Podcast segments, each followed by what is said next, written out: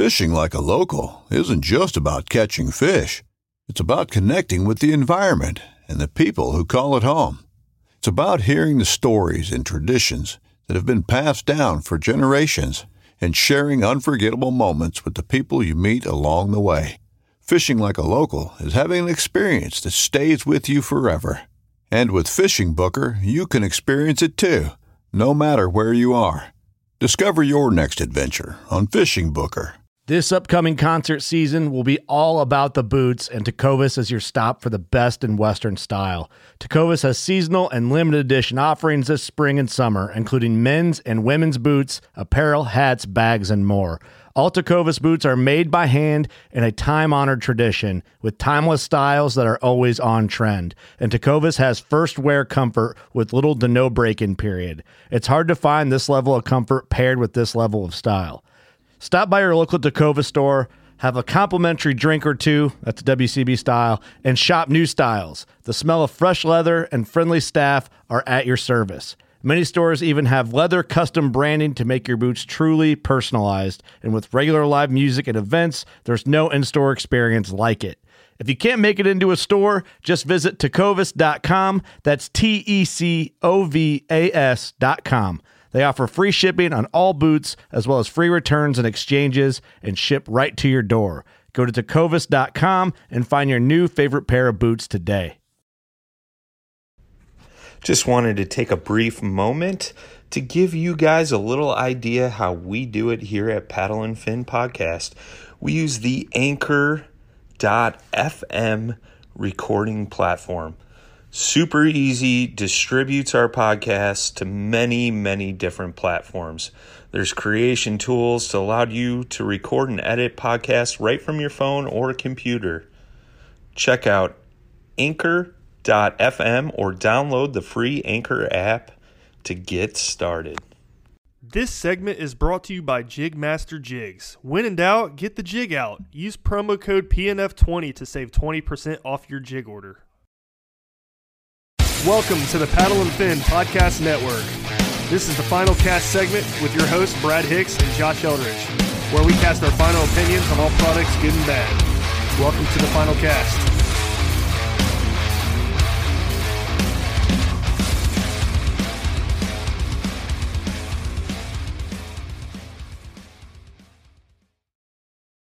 Welcome back to the Paddle and Fin Network. This is the final cast. I'm your host, Josh.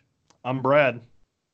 And tonight we have an epic guest, Glenn Young from Z-Man. Glenn, how are you doing tonight? Epic. That's quite a title right there. I'm gonna have to add that on my business card. Hey man, all of our guests are epic, man.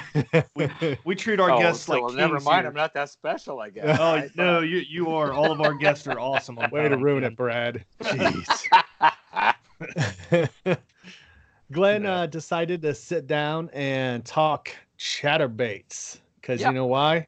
That is literally Brad's favorite bait. Ba- Brad won his first tournament and only tournament, right? You've only won one with the Yeah. chatterbait. Yeah. But Oh, uh, he had to bring he- that up, didn't he? yeah, well, it was an impressive win. It was actually last year in the spring for a uh, river tournament that ended up turning into a lake tournament because of the awful wa- uh, weather that we had last year during the spring and beginning of summer. Mhm. And Brad uh, put on a showing for everybody and basically showed everybody how a chatterbait needs to be thrown in muddy, six foot, you know, above pool type of water. So That's He put on kind a of where it shines. yeah, Hey, uh, uh, everybody started me started calling me Bradderbait after that. I'm not going to touch that. so, Glenn, why don't you go ahead and uh, tell us a little bit about yourself, what you do for Z Man, and Sure. you know whatever else you'd like to share. Sure. I'm the national sales manager for Z Man. I also handle all international sales as well. Um, and I've been with Z Man for a little over 10 years now. Uh, prior to that, I was with uh, Shakespeare uh, for a little while. And prior to that, I ran Gamakatsu for 10 years. And before that, I worked about a, decade as a full time guide, rep, um, instructor, uh, tournament caster, everything mostly on the fly fishing side of things, because that's kind of how I got my start in the business. I started as a kid um, with a fly tying company when I was 12. Uh, me and a friend of mine started a fly tying company in Oregon, and basically just tied flies for sporting goods stores all around the northwestern U.S. At the age of, of 12? Yeah, that's when we nice. started. Yeah, well, it was well, it was mostly because we loved fly fishing, but our parents wouldn't buy us the equipment we really wanted, and they said, "Look, if you want to buy this stuff, you know, we'll support you, but you know, you got to work for it." Yeah, so we yeah. started tying flies professionally and did that all the way through high school. It was great. We made a lot of money, spent every penny we ever made. Um, never saved any of it because we blew it all on fishing equipment, which was the whole point of the deal to begin with. And um, it was fantastic. And, and my, me and my partner are still we're still best friends to this day, and we're both still in the industry. Actually, he's he works on the travel side of things, and he's managed lodges and stuff. And you know, I hmm. kind of uh, went off when I got out of the military. I kind of get, got back into the uh, fishing thing as as a guide and fly fishing instructor and tournament caster and all that. And I, I guess you know, I've I've been a lifer in this industry only because I have a passion for it. I love fishing. Period. Heck yeah, man. That's awesome. That's awesome that you got started with a company like that and you guys started your own business at such a young age and stuck with it all this time. And you get a, you know, it's like they say, you won't work a day in your life if you do, uh, you know, something that you love. And, you know, that's pretty cool. It's, it's, uh, it's very true something a lot true. of us anglers would love to do, but not it's not yeah. in our cards, is it, Brad? no. Brad's a Brad's a carpenter by trade, and I work in the steel industry, so. But I'll tell you what, I'll guarantee you, you guys probably fish more than I do. I, have I've always thought about that. I didn't know how uh, much people in the industry actually do get to fish. It's uh, honestly, it's not as often as you'd think. Um, for me, being in the industry as long as I have, I've been on numerous television shows and I've appeared on a lot of different YouTube videos and things like that over the years for different companies. And I've been fortunate. I've been able to travel the world doing this. And so people who know me know me from the videos that I've been in. So that's all they know of me. There are no videos of me sitting in front of spreadsheets all day. Mm-hmm. There are only videos of me fishing and catching fish. So they assume that's what I what I do. And Granted, I do get to fish a fair amount. I've had the opportunity to fish a lot of great places. But, and this is what I tell people, I do seminars for colleges and high schools and stuff too. And first question I'll ask these guys when I walk into a room, because a lot of them who know me, I walk in and I'm a rock star to these guys. So I walk in and I ask them one question How many of you in this room want my job? And every hand goes up. And I say, Okay, now let's get something straight. Before you make your career choices, let's understand there are two things you will not get in this industry. The first is wealthy. The mm-hmm. second is time to fish. So you better keep that in mind before you decide to jump into this business full time. You know, yeah. and like I said, there are worse businesses to be in, but the fact is, I don't get to fish as often as people think I do. Yeah, yeah, that's true. Yeah, um, you hear that often. Also, I still enjoy it. Yeah, I mean that, that's just the fact. I mean, this is a business, and you know, most of the time I'm busy running the business. You know, yeah. that's what I do. yeah, you, you mentioned international too, right? Yeah, I do. Yeah, I do all the international sales as well. Um, that was awesome. I think in 2015 I got to spend a couple of weeks in Australia um, because we're the number one lure brand there and have been for many years. And I got to go down there and, and, train up a bunch of the salespeople and stuff down there, and I got an opportunity to fish while I was there and film some videos and stuff with guys. And this year I get to go to Europe um, for the European Tackle Show. So I mean, I've I've been fortunate. When I was with Gamakatsu, I got to go to Japan a few times, and you know, I've I've been very very fortunate. I have, you know, so it's not like oh I never get to fish and this job sucks. I mean, it's it's a you know it's a great yeah. gig. I just don't get to fish as much as I would really like to because I love fishing. That's yeah. awesome. So, uh, kind of going off what you were just talking about with visiting Japan, I've always kind of had, you know, you see that there's a lot of, ta- um, you know, fishing lure tackle companies that are based out of Japan. And yeah. um, is it as big as it is here uh, in Japan? Um, I wouldn't say it's as big as it is here only because of the population base and the access to fishing that they have. Um, from what we see on our end, we presume that it is huge. And fishing is a huge part of their life over there. But right. the bass fishing part of it is very, very small. Most of their hmm. fishing is done in saltwater.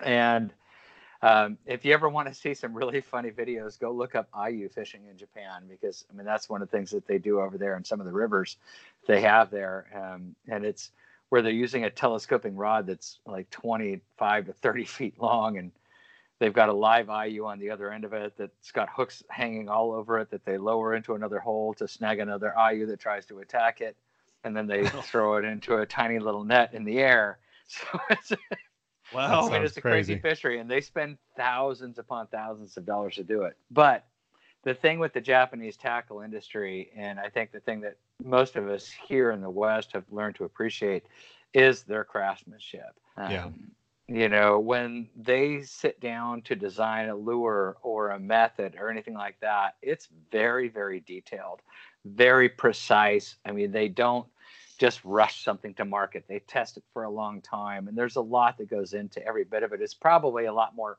artful over there than a lot of the lure businesses here. Right. Yeah, I mean, you kind of see some some of the companies out there. They'll start cutting us corners with the cheaper hooks, and Yeah, you know, just uh, you know, it's well known in the industry how a lot of people, as soon as they buy a jerk bait, they're switching out the hooks of it. So Yeah. yeah, I've always I've I've been a subscriber for Mystery Tackle Box and there's a Mhm. huge difference in the American made products versus the Japanese products as far as like the hardware that comes already installed on your lures and it's it's kind of crazy to see the difference and like you said the craftsmanship that you see and even like the attention to color and detail Yes. within it's just second to none really when it comes down to it Well, there's a huge pride factor involved for them, too. I mean, they're not going to put something out that anybody would want to perceive as junk. You know, I mean, working for Gamakatsu for 10 years, I learned that in the hook industry. I mean, you could say it's just bending wire and putting a point on the end. But the amount of time and care and thought that they put into every single hook that they ever engineered, designed, or built Mhm. is what put them on the map. It wasn't just let's run some wire through a mill and hey, here's a pointy thing and I hope it holds up for you. I mean, they took their Yeah. time and crafted every single hook that they made. They were by far when I started with them, they were nothing. I mean, nobody knew who they were, and people were telling me, "Man, ain't no way nobody's going to spend two ninety nine on a pack of hooks." And right, and Now you look at now for a pack of Yeah. hooks, right? You'd love to pay two ninety nine for a pack of hooks yeah but Especially you know, but back then, right? Yeah, but Yeah. back then nobody would even conceive of spending money, that kind of money on a hook, until you explained to them. It's like, well, all right, you spent how much on your rod, how much on your reel, you made sure you bought the best line that there was on the market so it wouldn't Mhm. break. And you really want to put a piece of crap hook at the end of all of that, the one piece that has to hold on to what you just spent a p- fortune to pursue?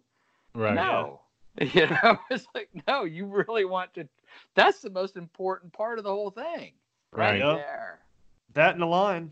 That's- yes and so that's really kind of what got gamakatsu going was that whole perceived quality you know and it's still there. I mean they you know they engineer their own steel. They do everything right there in their own facility. They don't farm stuff out. They don't source stuff out to other countries you know. They yeah. they take pride in the fact that they craft everything. Yeah. Nice. So Glenn happens to be a kayak fisherman as well. I Um, am. Glenn said that he is a 99.9% kayak fisherman. Yep. And uh, so uh, you want to tell us how you got into kayak fishing? What uh, what kind of boat you got going on right now? I couldn't afford a boat. So that's what got, got me into kayak fishing. Same here. yeah, exactly. What a lot of us do, Make it right? really simple. I mean, I, I started fishing out of kayaks in the Northwest when I was living out there. And uh, it, I just found it so convenient because I could launch it anywhere. Right. Um, there were a lot of creeks and rivers and places that I could get to in my kayak that the guys in boats just couldn't get to. And I found that the gas was a lot cheaper in my kayak too. Didn't cost nearly as much to fill that up. And so, I mean, I've always just been, I even when I was a kid, I mean, me and my buddy fished out of float tubes forever. You know, we didn't buy boats and stuff. We fished out of float tubes, you know, and even back, and I'll tell you a funny float tube, float tube story um, when we first bought our float tubes in 79 that's going back a ways. People didn't know what those were and they would see us out in the water. Paddling was like y'all got a motor under that thing? How you getting around? They couldn't understand the concept of Yeah. having little scuba fins and moving around. And the one time that that actually came in handy for me was when i was stationed in san antonio. I used to go out and fish a place called calaveras lake and i would take my float tube out there which the first thing you have to understand when you fish a float tube anywhere in Texas is you realize that you're a rest stop for water moccasins. Mm. So Oh. you have to you have to be armed because they're out there swimming around. That they just see an island. It's like, oh, thank God, an island, and they really see you as an opportunity to rest. Yeah. But I was fishing off the face of the dam, and I was annihilating the stripers. And this boat saw me killing the, all these stripers, so he immediately started motoring. It wasn't even a fishing boat; it was just a giant pleasure boat. And he started to plow towards me, and I'm turning around, looking at this guy like, "Oh my God, are you serious?" And the guy on the bow of the boat turned back to the guy driving it and threw his hands up in the air, waving at him to stop. Whoa, whoa, stop, stop, stop. And he looks at me and he says, Are you standing up out there? And I immediately said, Yeah, it's super shallow. I don't think I'd bring that big boat in here if I were you. He said, Oh my. God, thanks, man. And they turned around and left. That's awesome. Nice. They didn't understand that it was 60 feet deep where I was fishing right there. That's Those were details that I didn't need to tell them. So I've Nice. always kind of been that kind of an angler, the guy that's, you know, I like the access. I like having control over where I can launch and where I can put in. And for me, it's just always been kayaks. And, you know, I, I just, that's probably the way I'll always be. I love fishing out of a kayak. Awesome. Uh, you mentioned you had a native uh, Propel 10. I do. Yeah. I recently bought that. Um, I've had it for just a couple of months now. Um, and I absolutely love it. I mean, for a 10 foot boat, it is incredibly stable. You know, because I can stand up and, you know, and flip patties and stuff like that with it. Um, when I'm fishing saltwater with it, um, having that pedal drive when you're in a current situation in tide water and stuff, oh, it's so nice being able to control, you know, where I can go and all that and not have to paddle constantly and then set the paddles down and then cast. I mean, I I have an anchor system for it and I hardly ever use it Yeah. because I don't need to. I can control myself so well with that that pedal drive system that even on windy days on a lake or stuff, I very rarely have to use the anchor. And I absolutely love that feature about that boat. You know, just for a 10 foot boat, it fits easily in my garage, loads in the back of my pickup truck. It takes me literally, I timed it two minutes to load that boat in the back of my truck, strap it down, and leave. It's not You bad. know, it's, no, it's not bad at all. so it's just, uh, Not me. It takes me forever so to get ready, doesn't it, Brad? Yeah. it's all good, though. It's all good. no, I, I absolutely love it. It's it's really spoiled me having that having that boat now. Um, the places I've been able to fish with it, you know, I can launch anywhere with a boat Yeah. like that, and and I love that factor. And you know, living here in Charleston, we fish a lot of saltwater here for redfish and speckled trout, and you know, and having that boat just affords me the ability to get places that a lot of the other boats really just can't get to as easily as I can. Heck yeah, it seems to be the uh, the trend with kayak fishermen. What, what you know, kind of we all get attracted to is that that ability to reach those hard to reach places, and also like you you touched on, it's it's cost effective. You know, like Yeah, a lot of people get much sticker so. shock really over some of the prices of pedal drives, but in the long run, you're not you know getting motorboats up and down those small creeks, those rivers, and even with a lake, man, even with like if it has, you know, a packed boat ramp, you could still usually launch somewhere close to there, you know, Yeah. and Right. not even have to wait. So a lot of it just comes down to accessibility and i think that's the biggest benefit of having a kayak like that is accessibility just there's so many more places that i can have access to with that kind of a boat that you just can't have with a big boat yeah. Well, we're know, gonna go at ahead. that point and- it's worth it yeah, definitely. Well, let's get into some chatterbait talk. What do you think, Brad? Yeah, man. I, I'd like to uh, go into where the chatterbait started exactly. okay Yeah, like the the original, I guess. the original chatterbait. Actually, there's uh, for all of your listeners out there, there's a there's a fantastic documentary out there. It's called The Million Dollar Idea, and it's on a website called 20 Feet Deep.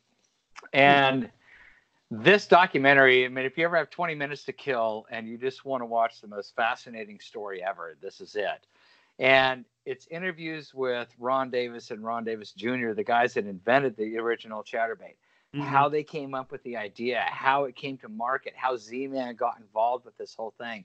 It's an absolutely fascinating story because let's face it, it is a very unique lure. yeah. And when it came out, it created a category that didn't exist before bladed swim jigs. And now in every tackle shop, there's a category for that. It's not a lure, it's a category. And that's an important distinction with the chatterbait that it's not just another bladed type of lure. This is an this is an entire category. Yeah. And so when it started off, it was invented by Ron Davis um, from Rad Lures, and this, you know, it started happening probably around you know like 2005, around in that frame when he was really working on it. And where it really hit the big time was around 2006 when Brian Thrift won a tournament on Lake Toho by a big margin using this lure. And of course, you know how the bass guys are. Once somebody wants to turn them on a lure they've never seen before, everybody has to have it. Yeah. Yeah. And so immediately it just exploded. And in fact, at that time, I remember when that came out because I was still at Gamakatsu at the time. I remember when this came out, and you could actually find chatterbaits on eBay for a hundred bucks a piece. Wow. Oh yeah, because w- because essentially, Rad Lures at the time couldn't keep up the demand that was created by Yeah. all the hype surrounding this thing. And that's kind of where Z Man got involved. So Z Man's history goes back, we've actually been around more than 30 years. But as a consumer brand, we've only been around since about 2008. Prior to that, we were a manufacturer of silicone skirts. So we had a skirt plant here in Charleston that we manufactured skirts for basically every manufacturer out there that made spinner baits and jigs at the time. And because we had sources and we had mm-hmm. resources and we could get things done, that's about the time that Rad Lures approached Z Man about helping take over the manufacture and distribution of the chatterbait. Because essentially, they couldn't keep up. There was just way too much demand, and they just simply didn't have the resources to handle it. But Z Man did. Mhm. Yeah. So that's why they came to Z Man at the time. So they came to Z Man. We took over the sourcing and distribution for it. And then what happened was in 2008, we actually bought it outright. So Okay. we actually bought the chatterbait and got the patents and everything secured in 2008. That's essentially what started Z Man on the path of becoming a consumer brand that we are now. Was that. So Yeah. go I, ahead.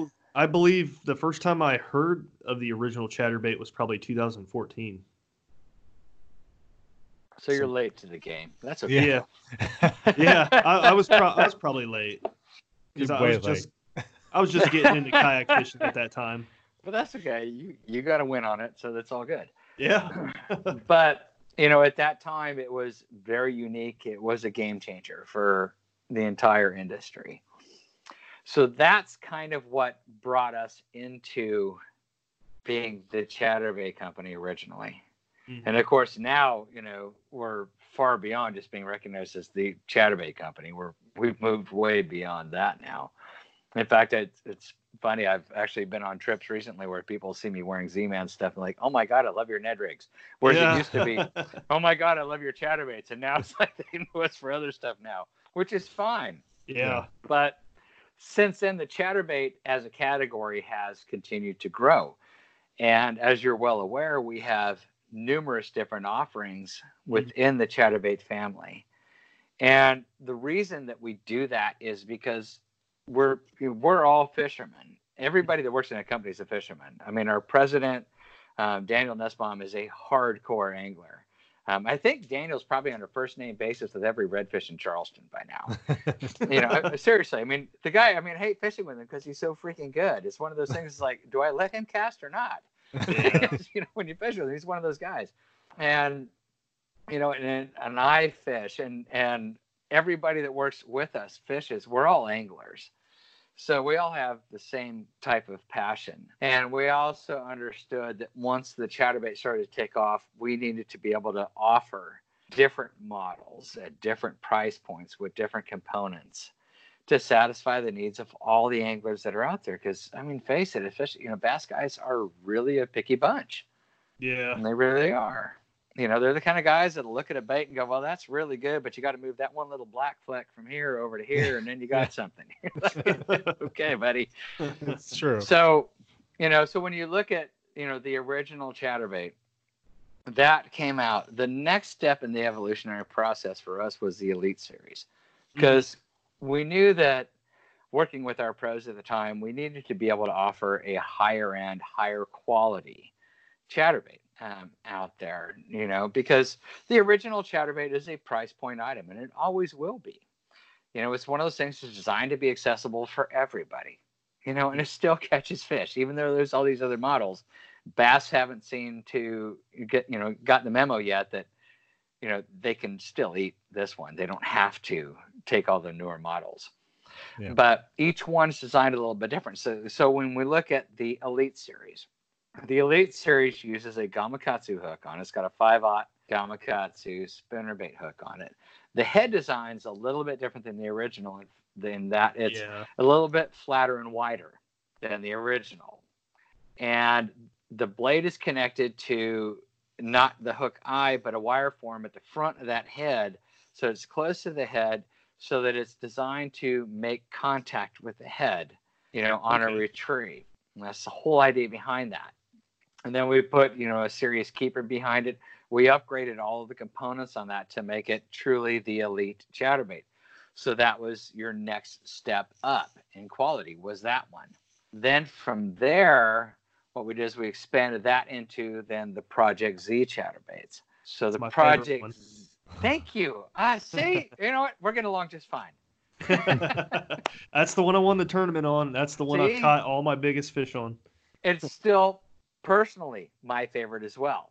Yeah. That's what you know. If I if I'm going to throw a chatterbait, most of the time it's going to be an elite, or not the elite, but the Project Z. I Yeah. just love the action on it, um, and I think a lot of the reason that the guys like that when you look at it, the blade design and the head design are completely different. yeah. Um, when you It's look more- at the elite, it- yeah, the the blade's out front, and it's more of like a swim jig design. It's Yeah. got you know more of a swim jig head on it, and the blade's out front, which to me gives it more freedom of movement. Mhm. So one of the knocks on chatterbaits on for some people is that they don't always vibrate right away as soon as they hit the water. You got to give them a little start to get them going. Yeah. The Project Z starts vibrating the second it hits the water and there's any tension on it. So it's Yeah. vibrating immediately. And it has a little bit of a wider swing to it. It's just different. So for me, that's what drew me to the Project Z was like, I love this, you know, the action, the vibration, it's immediate on it. And then from there, I evolved into taking the skirt off of it and just rigging, rigging a straight up razor shad on it without a skirt. And that is my go to chatterbait now. Really? Yes, it is. I'm gonna- I'm gonna have to try that.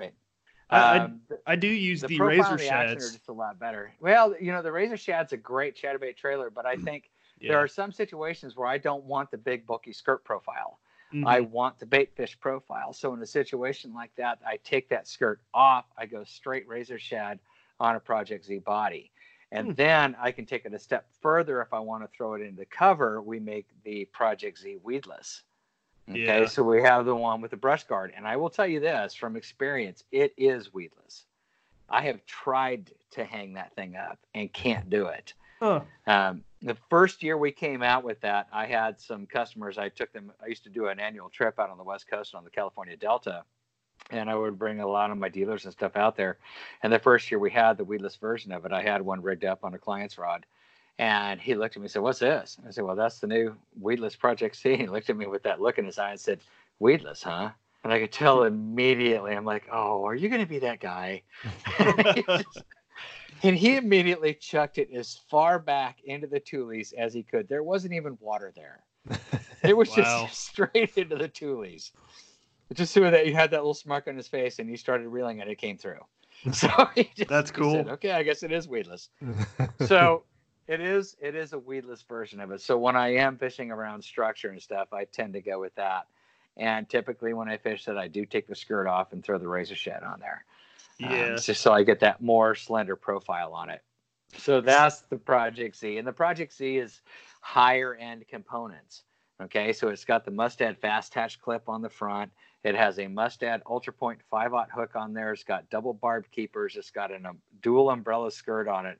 I mean, this thing is a souped up chatterbait. yeah. It really is. It's funny you mentioned uh, uh, the uh, thing being such like a swim swim bait type uh, bladed jig. I, that's It what I literally I literally tell everybody that, and I feel like that bait shines in grassy situations. And I like to throw mine with a, a turbo craw trailer actually. Oh, that's a good, yeah, that's a good one too. Um, Yeah. On any of the natural colored chatterbaits, we typically try to throw the turbo craw as a trailer on that. Yeah, If it's not a shad pattern, we use the turbo craw as a trailer on that. yeah, That's definitely a good choice on that one. But you're right because, and in grassy situations, one of the things with the chatterbait, when it first came out, it was kind of a seasonal bait. It was hmm. one of those things that was just really thrown early in the spring. Grass is high. You've got to be able to bring it through grass, and a chatterbait excels in grassy situations. Since then, of course, it's become a year-round go-to bait because there hmm. are so many different ways that you can throw it. But um, with the Project Z, because the blade is further out in front, it does tend to come through that grass pretty clean. It doesn't catch a whole lot coming through. It Yeah. pretty much just chops its way through, and with that sleek head design, it really comes through the grass well. I think that's why a lot of guys like that. It's funny because you know I watch the chatter going on, you know, online and stuff with guys, and you know everybody loves a jackhammer, which we'll get into, but you, know, Mhm. you still got those guys like, no, I'll stick with my Project Z. that's me. You've probably Me seen my well. comments. no, man, you know, y- you know, yeah, I'm that same kind of guy. yeah, I mean, that, that, that's that's the way I'll, I'll do it as well. But um, you know, we had so you have the Project Z. Then from there, we moved into the next thing that came out was the Chatterbait Freedom, mhm. the one with the swing head design and kind of that you know that sleek bullet shaped head on it um, with a wide gap hook on the back. That was designed to come out as a weedless chatterbait, and that was actually before we had the chatterbait Okay. Project Z weedless. We had the Freedom. So the Freedom was designed to be that heavy cover type of chatterbait that you could bring it through the mats, the grass, timber, things like that without it hanging up. The thing with the the Freedom when it first came out, the thing that we, a lot of us have realized since then is that it is truly a situational chatterbait. It's the one that you want to throw when you are throwing into cover because in open water, your hookup percentage is not very good on it. The reason is this you're fishing a Texas rigged plastic on the back of a reaction bait. All right. So those two things don't always go well together. And, and you know, as a real, real world example, uh, you know, back on the Delta, um, we were fishing the thicker tule, So I was throwing the Freedom at one time and I was throwing into this patch of tules and I caught three straight on that. The fourth fish, because the water's clear, I watched him pursue the chatterbait outside of the tules. Once he swiped at it and I missed him Oh, because you have to remember that your cover take is different than your open water take. Your cover take is very deliberate. Fish tend to grab onto things and hold on to them more than what they do in open water. Hmm. Open water, they tend to run at things, slash at things. You know, they're hitting it on the move. So it's very, very different. And when you have a Texas rigged plastic on the back of a reaction bait like that, your hookup percentage isn't going to be as high because of that slashing take that they're using. So, you know, and I got to see that firsthand. I watched him come out, I watched him swipe at it, and I saw me miss it firsthand. You know, Yeah. so I immediately understood, okay, look, this is where this bait shines is in the cover because they grab it, they hang on to it. I never missed one in cover. In open water, I didn't get every single one that hit it. So it was one of those things to where, you know, you have to be mindful of where you're throwing each one of these different models. yeah. So so we had that, and then of course, you know, later on came the jackhammer, and the jackhammer was actually kind of a funny story, uh, you know, because Brett Hite designed that, and there was Mhm. a lot of pressure on us to bring it out, and we debated internally for quite a while as to whether or not we could actually sell a you know a sixteen dollar chatterbait. Yeah. It's like nobody's going to spend that kind of money on one of these things. I mean, it's there's no way. And of course, you know, now we can't keep them in stock. Yeah. And you know, it was like, well, we should have started at 20. But you know that everybody loves that thing. And one of the things that does make that different, and each one of these chatterbaits that we've mentioned so far has a different action from the other. Okay, so each one vibrates differently, each one swims differently, each one has a different profile in the water. The jackhammer has a little bit smaller profile when you look at it. It's not as big and bulky as, say, a Project Z. It's a little Okay. bit smaller profile when you look at the head design and things like that. And the head design is kind of curved on the bottom hmm and the blade is set up front so it's a very super tight vibration and it's designed to hunt a little bit more than what some of the other chatterbaits do. So on a standard retrieve it's kind of going to hunt a little bit go back and forth a little bit or if you make the retrieve a little bit more erratic it's going to hunt a little bit more. And there are a lot of guys that say that's what makes the difference for the Yeah. jackhammer is that hunting action which is one of the things that makes it so effective. Component wise high quality components. It's got a gamakatsu hook on there um, it's got a decoy egg snap on there. The blade is actually a different thickness than the original chatterbaits okay? So it's a different thickness than the other ones.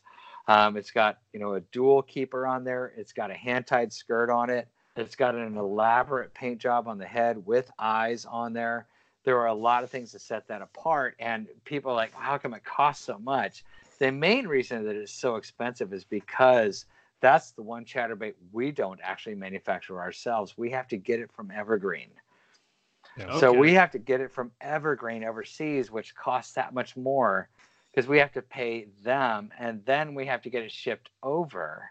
You know, and then there's, you know, all the, you know, additional import fees and stuff like that. And it's actually the lowest margin item that we sell as a company. Yeah. It really That's is. interesting. And yeah, and we but we had to do that because we had to set that price at a point when we thought it would still be accessible. And that's why I say looking back, I mean, shoot, we could have gone a couple bucks higher, you know, and probably been just fine. But we wanted to try to keep that retail price as low as we could and still cover our cost to import it, Yeah. Right. having no idea that it was going to explode the way that it has. Yeah. You know, Yeah, so there was Uh... Go ahead, guys.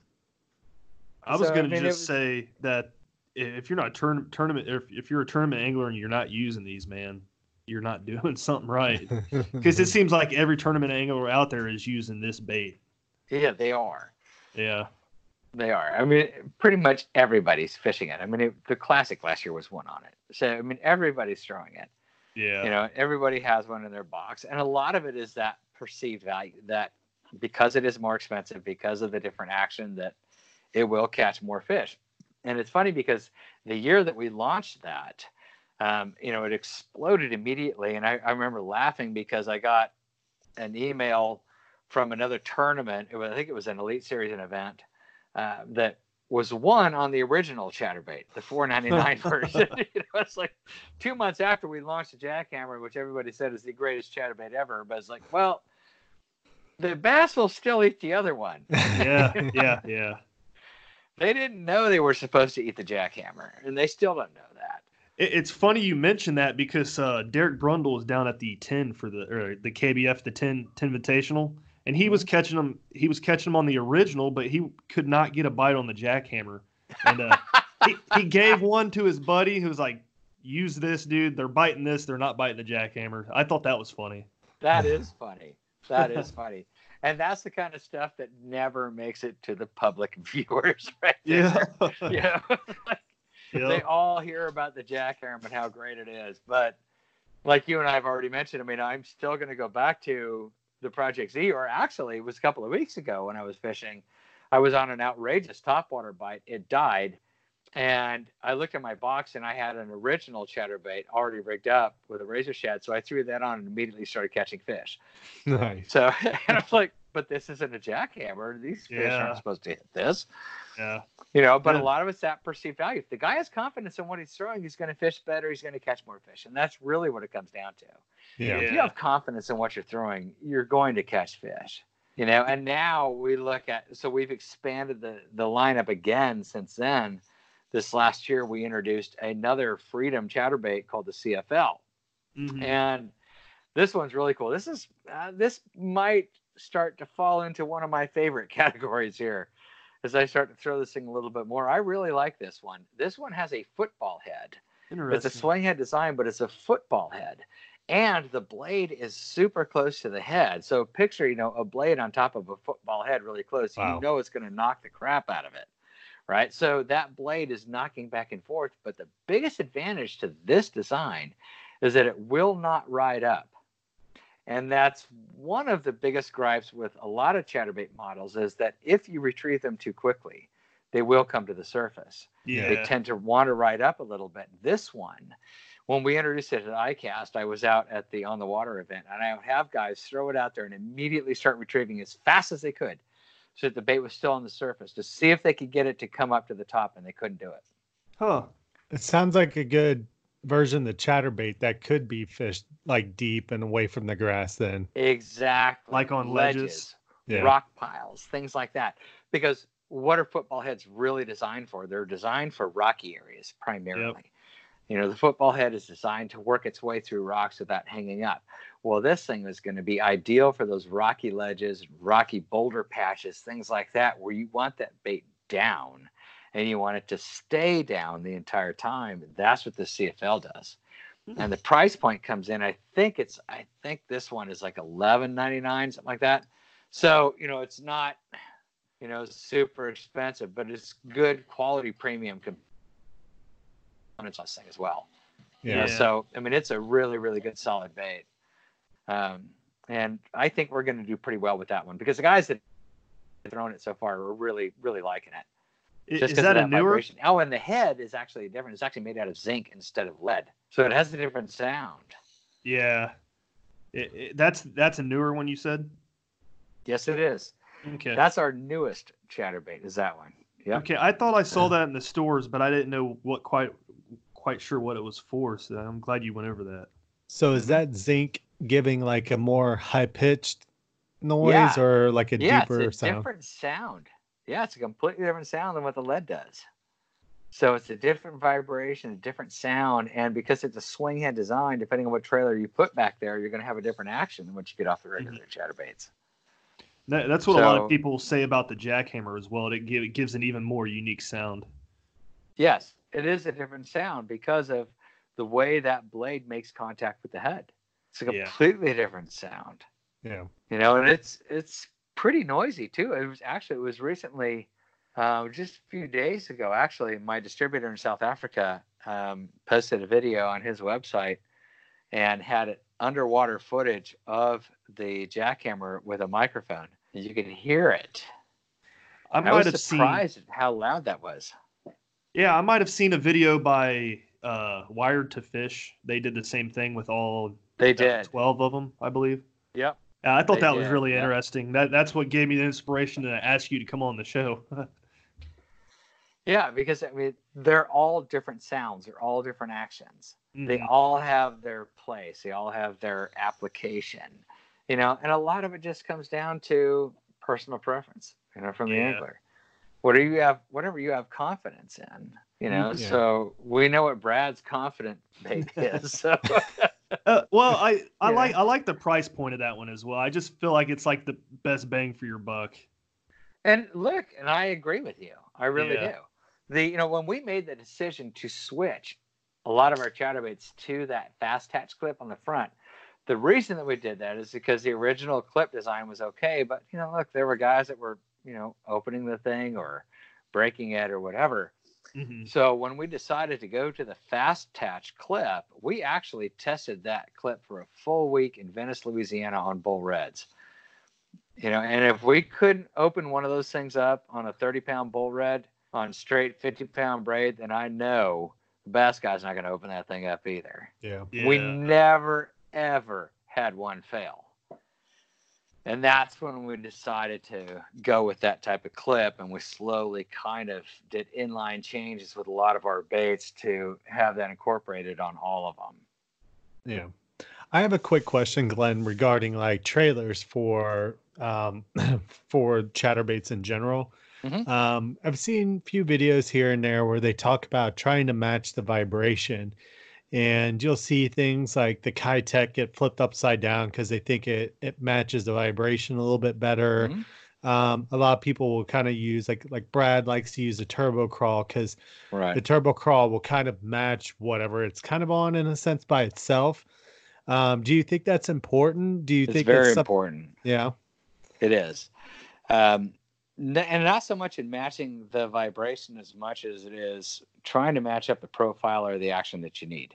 Yeah. So, for example, like when Brad's using a turbo craw behind one of the chatterbaits, most of those chatterbaits are probably more in the natural color, not typically the shad colors that you're using. And the turbo craw will have a lot of action behind it. Okay, well, those two little claws are going to be moving quite a bit behind there. If you look at the razor shad, the razor shad isn't designed to have a lot of action behind a chatterbait. Yeah. And if you actually look at it behind a chatterbait, it's just kind of there, but it just slowly, it's just not even, really it just tight. kind of vibrates a little bit. You know, it doesn't do much, but it's not designed to. It's there to add a baitfish profile to the whole thing. Then, if you need additional vibration behind that, that's when guys will go to like the diesel minnow Yeah. and throw a diesel minnow on behind there because now you've got a paddle tail on the back. So if I have dirtier water, I want to add to that vibration. That's when I'm going to put on a paddle tail behind the back of it because I want that additional vibration. The thing you have to remember, excuse me, the uh, thing you have to remember is that that blade is disrupting so much water out front that not a lot of that water is actually going to get to that trailer in the back to force it to move. So you're not going to get quite as much action back behind that bait on some of those trailers as you think you're going to based on its shape.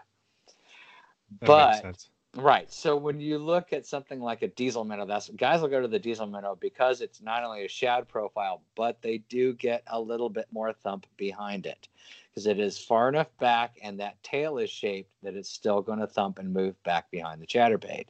Right. So that's when the guys are going to that. And when you go to more of a natural type of color, that's where you want the turbo craws because the turbo craws is going to have that dual action. It's like a twin tail grub yeah. it's going to be moving and, and you know swirling around in the water so it's not going to create a lot of vibration but it's going to create a lot of action Yeah. it's going to disturb a little bit more water and there's going to be a lot more movement behind that bait so when you think about what a chatterbait is truly what it is it's basically it's the flash of a spinner bait it's Mhm. the vibration of a crankbait and the profile of a jig. And so then anything that you add in behind that is going to accentuate that bait from there. Interesting. I never thought about it like that. Mhm. Huh. What's even So it's nicer? a is you get- combination of a lot of things. yeah, and with the the football head design one, man, that thing would probably be killer with like a crawl, you know, the turbo craw. Exactly. Yeah. Like, The Yeah. Turbo Craws is pretty much going to be the ideal trailer that yeah. most guys are going to be throwing behind that one is pretty much the turbo craw based on how they're fishing it, the depth they're fishing it at. Um, they're going to want the additional action of those, you know, little trailers back behind that. Not only that, the other thing that you can do with it, a lot of guys will fish a chatterbait as a jig, um, and with a buoyant trailer on the back, like a turbo craw, you can put it on the bottom, rip it up towards the top, let it go back down to the bottom. Yeah. Rip it towards the surface again, let it go back down and that's one of the presentations that I don't think a lot of guys are doing with the chatterbait. You know mm-hmm. that you don't hear about a lot, but it's frequently used by guys fishing deeper water. Yeah. Kentucky Lake, I feel like that one would shine. Yes. Yep. Oftentimes that's where we sell a lot of the heavier versions of the chatterbaits that we have, like the Project Z. We make up to a one ounce because of that. You know, the uh, the jackhammer we make in an ounce and a quarter because of fisheries like that where the guys want to drop it off a ledge, get it down into deep water, rip it up, let it drop back down. And the thing is, if you're going to do that, you're going to have to have a trailer on the back that's going to provide some action and some buoyancy so that when it when it does get to the bottom, it is going to stand up a little bit, so it can still be seen. Yeah. Hmm. And you did mention something that kind of brought me back to when I first started using one because I remember using it on like I you know Brad and I are primarily smallmouth guys. We fish rivers mm-hmm. a lot, and I remember first throwing it with some spinning gear and stuff. But I would miss a lot of fish. And when you were bringing up the fact that you know you're basically fishing a Texas rigged, you know, single hook style bait. I remember even when I got into throwing bait casters, in my mind the whole time was this is a moving bait. This is a moving bait. Yes. Oh, you know, medium action kind of stuff you would throw with crankbaits. And yeah. I remember I would get hits, but I guess that's kind of where I was falling short as far as like what kind of rod, you know, that I was using in a sense. And I think that's why you're starting to see more and more guys are throwing like medium heavy rods, you know, because you're basically fishing you know a Texas rig bait that happens to move, like you said, and I I have yet to try that uh, all last year until you kind of mentioned that. I'm, I had never really kind of put that in thought. Like that single hook is going to be hard to throw on like a moderate action medium rod, or you know to get a good hook set. I guess you know. Right. Yeah, it is. And a lot of times you got to remember you you have to let them load up on it. Mm-hmm. Yeah. You know, I mean, it's yeah, it's a reaction bait, and a lot of times they're going to swipe at it, and hopefully you get them. But still, you have to allow them to grab it, load up on it before you really try to drive that hook through them. You know, and it's easier said than done because look, I mean, I'm a smallmouth guy too. I mean, I'm a total smallmouth junkie. Um, you know, living, I lived in Columbia for Columbia, South Carolina for 11 years, and I fished the Broad River all the time. Oh, and you know, and, and, and my biggest smallmouth ever came on a chatterbait and that river. Was a 22 incher. Wow. And yeah, it was, it was a heck of a fish.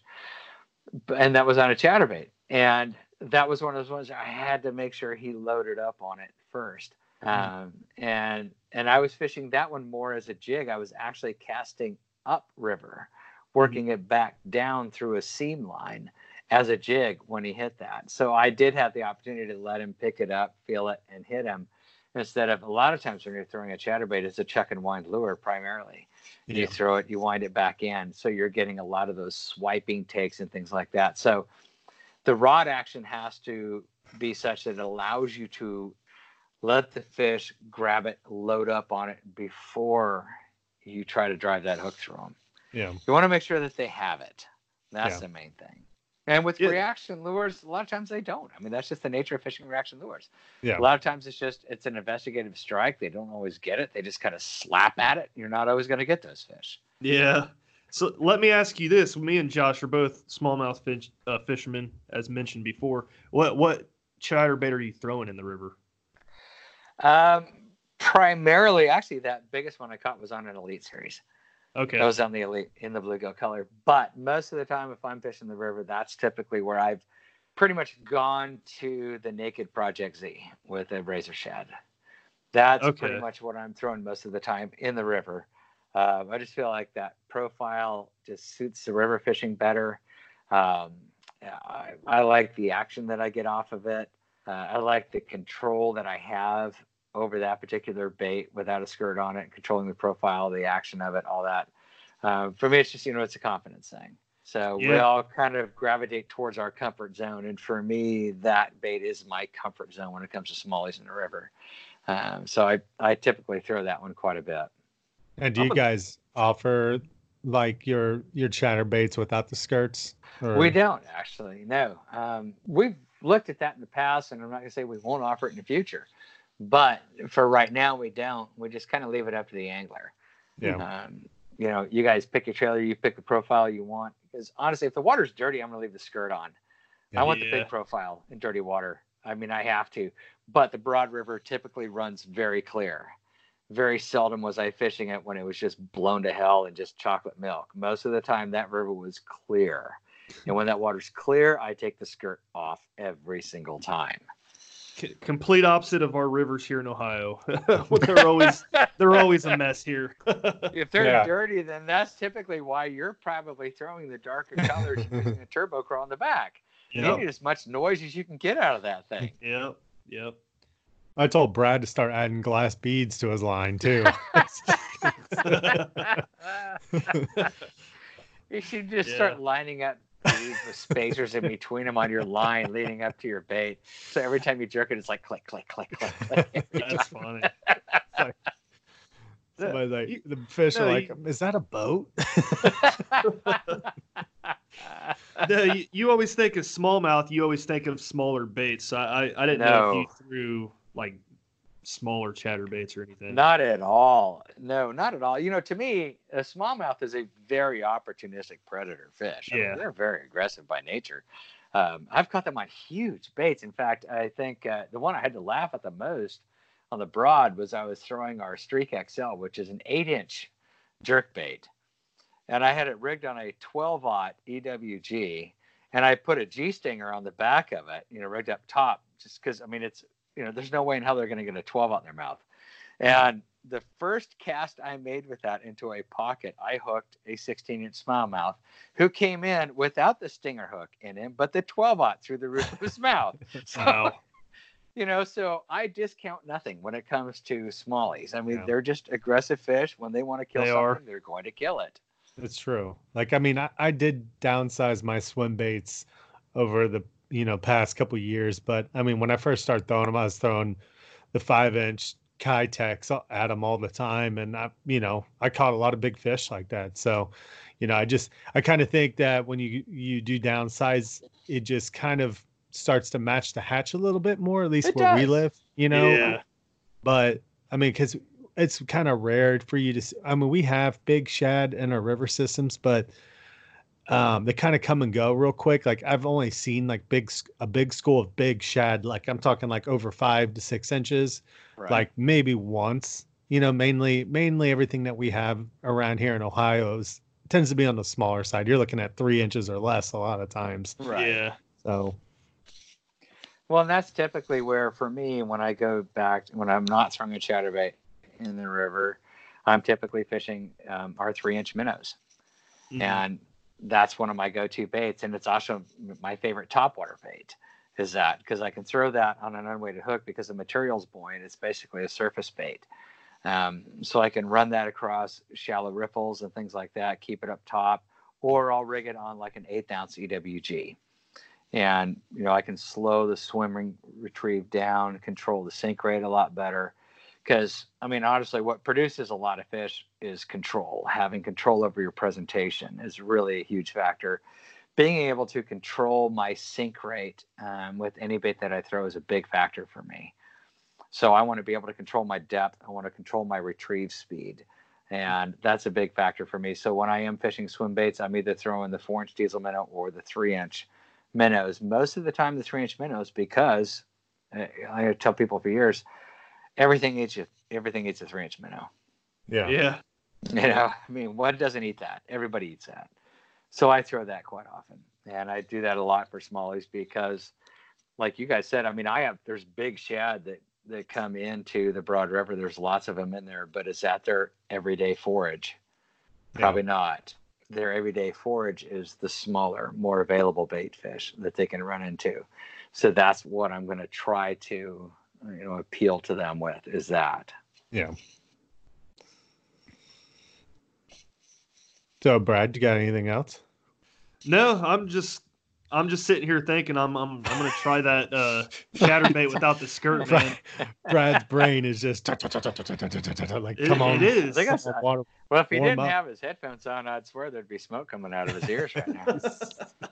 there it is. No, man, you you you inspired me to try this. Uh, I I've never thought about putting that uh razor shad or diesel diesel minnow on there.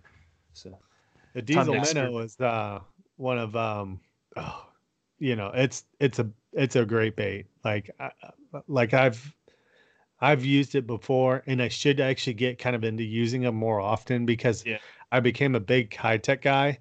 But one of the huge downfalls to Keitech is its durability, you know, Right. and Z Man with their plastics, it's just it's bar none, man. Like Oh, yeah. I've I've fished a TRD and caught, you know, good 20 20 smallmouth, you know, on one little TRD, you know, and that thing would be thrashed, and you're like, yep, it's, it's gonna go one more time, you know, one more time, one more time, and it just Yeah. keeps coming out, and you're like, yep, it's. I mean, those baits are so durable; they're even hard sometimes to put on whatever jig or whatever you're putting on. I was talking to Brad. I was throwing.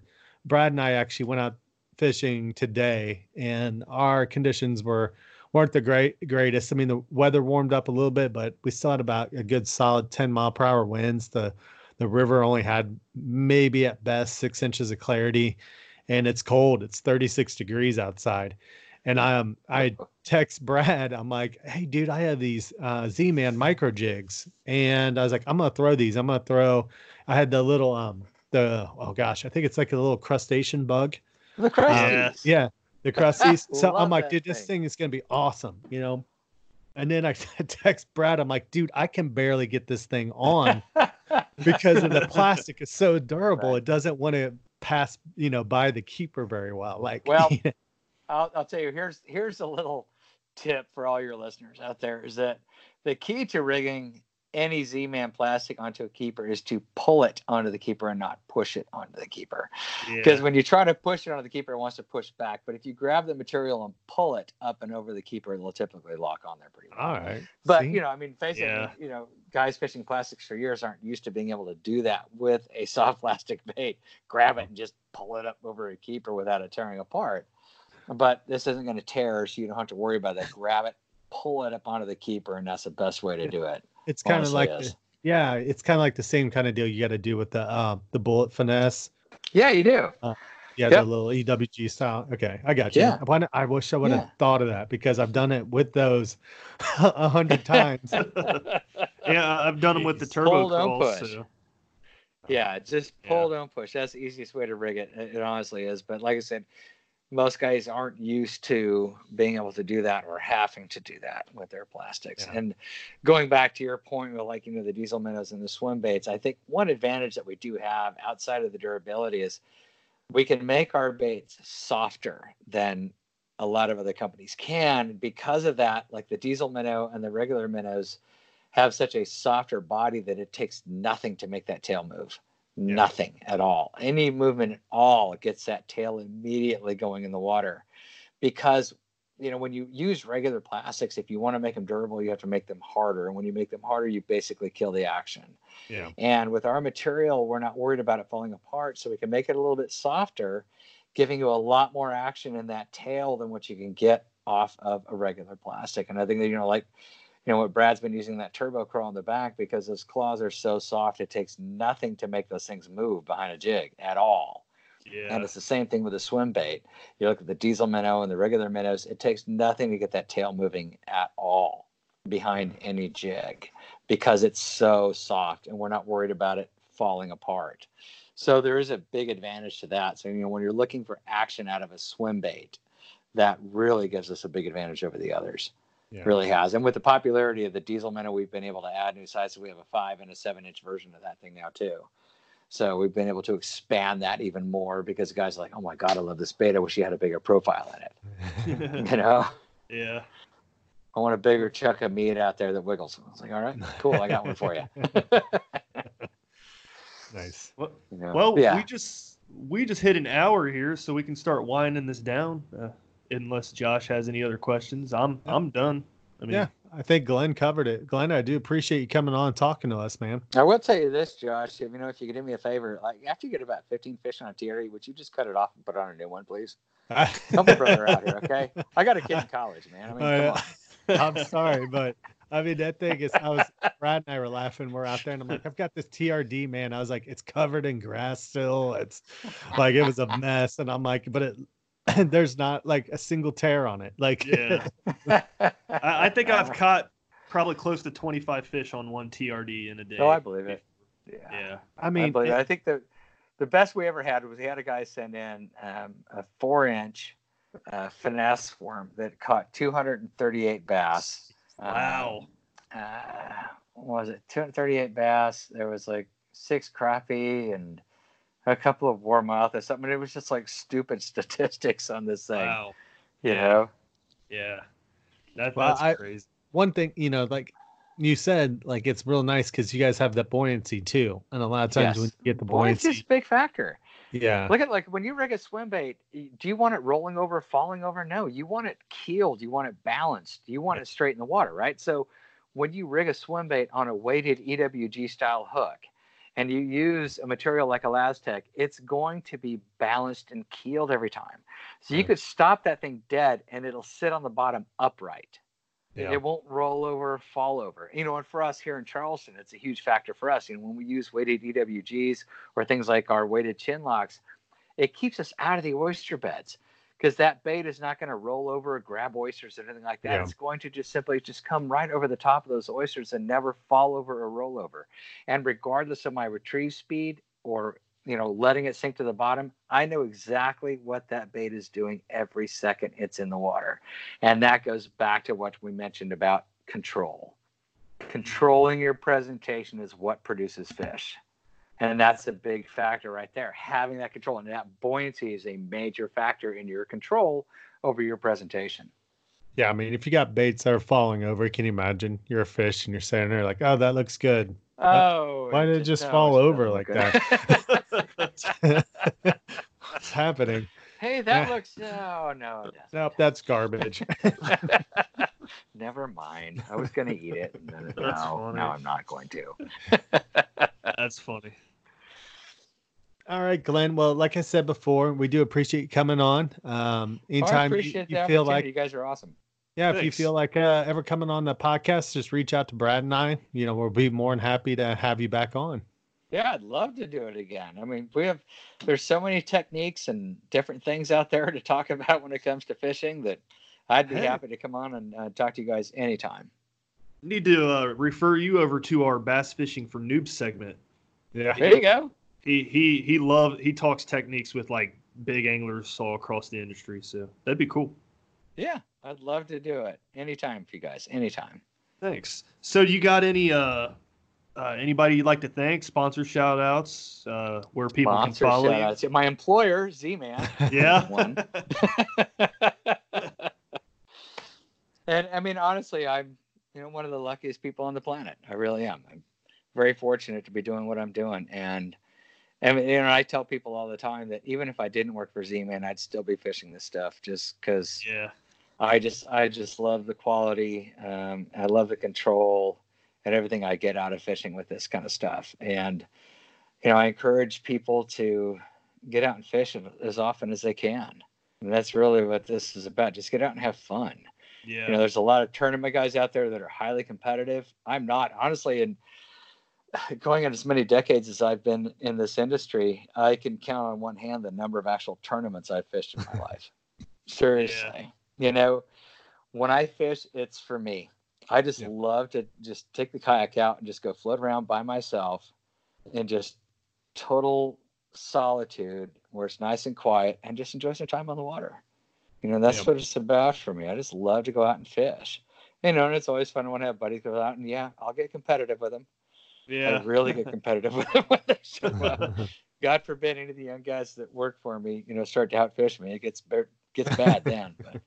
But, Awesome. but you know, it's it's one of those things that I I enjoy every second I get on the water, and the reason that I get on the water is because I truly enjoy it. It's not to win prizes or anything or to shoot videos. It's just for me just to enjoy my time on the water, enjoy the resources that we have here because they're fan- they're fantastic.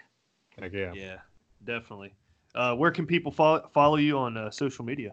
Um, actually, if they wanted to follow me personally, it would be uh, at uh, Fish Rockstar, which actually that would be. There's really Okay. an annoying story behind that we won't get into, but um, it's actually Fish underscore Rockstar behind that because I do have a musician background thingy that's tended to haunt me and follow me the rest of my life.